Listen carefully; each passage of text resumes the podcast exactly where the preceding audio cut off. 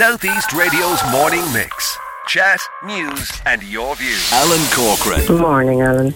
World Bee Day, it raises awareness about the threats to pollinators like bees. Would you like to tell us what the whole background to the day is, please, Nolene? Um, bees are a vital part of the entire world's ecosystem. Um, honeybees are very important pollinators for so many food crops, um, and they've been under threat for the last number of years. We're not 100% sure of exactly why, but um, pesticides and other chemicals probably have a very negative impact on them. There are almost 20,000 different types of uh, bees in the world. How many types will we have here, to the best of your knowledge, say in County Wexford? Um, well, Wexford has traditionally been an important place for beekeepers, um, and beekeepers are dealing with honeybees.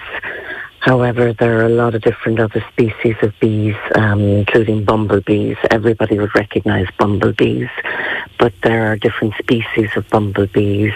Uh, some of them live in hives or nests, and others are solitary bees. Um, you can find bumblebees sometimes in a nest in an old wall or in long grass, um, things like that. And how important uh, is it to the environment that we keep the bees? Uh, can you explain the significance? If we lose the bees, what will it mean?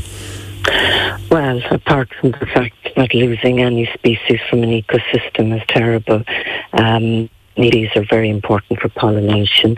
Bumblebees are also extremely important for pollination. Um, you'd see bumblebees out collecting nectar and pollen when it's too cold for honeybees.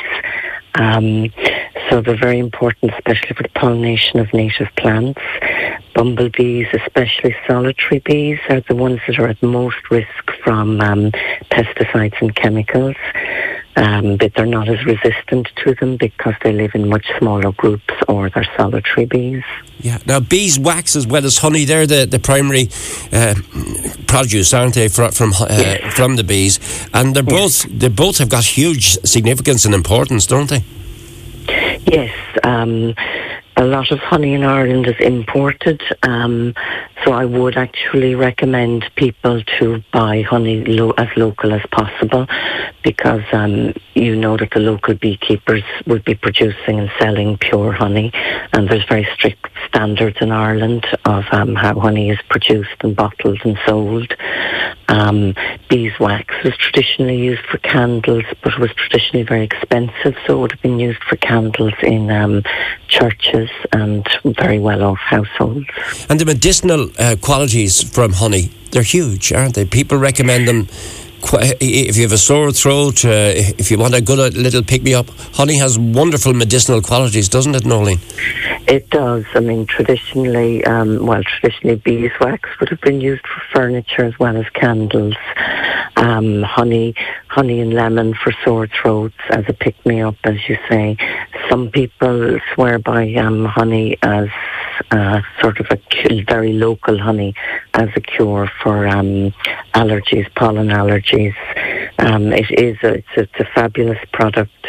Um, it can last. It's been found in tombs in Egypt. It's um, sterile. It's been used in medicine traditionally from the Middle Ages. So yeah, it's a it's a, a fabulous product to eat, but there's so much of it that we don't actually understand yet. So research, I'm sure, is ongoing on it. Now, you represent the County Wexford Beekeeping Association. Just how big are you in number? Um, well, we're the oldest beekeeping association in Wexford and one of the oldest in the country. Um, as I said earlier, beekeeping has been very important in Wexford for over 100 years. Uh, we have about 70 or 80 members at the moment. Um, we run a beekeeping course for beginners at the beginning of the year, every year, excluding during pandemics, obviously. Um, and we're affiliated with the Federation of Irish Beekeepers Associations, and they also run a summer school at the end of July for people interested in beekeeping. Well, that's my next question. If there is someone out there who would like to start, what do you need? Is it costly? Um, do you need a good p- garden? What do you need uh, to become a beekeeper? Um, it depends. Um, I'm what would be classed as a hobbyist beekeeper, and most people are. And then there are other people who, in our association, who would have 60, 70, 100 beehives. I would recommend before you start spending money on equipment, because there's a certain base level of equipment you do need, which is not cheap. I would recommend people to get in touch with their local beekeepers association. I think there's four different ones in Wexford, including us, um, and find out if they have a beginner's beekeeping um, course.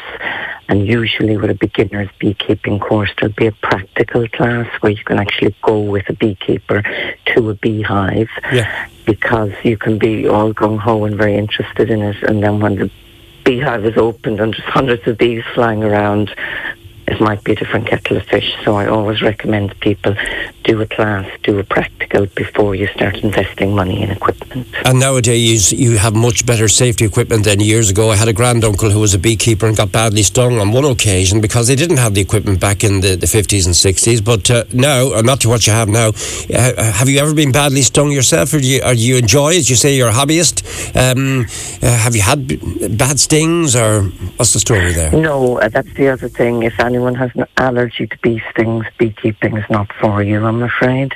Um, you'll get stung, Alan. You just have to accept that you will get stung occasionally, no matter how long you've been at it or how good you are at it. But um, um I've never found bee things to be particularly painful. And um, Yeah. once you have the bee suit with the veil, so your face is covered, um, your your risk is actually quite low.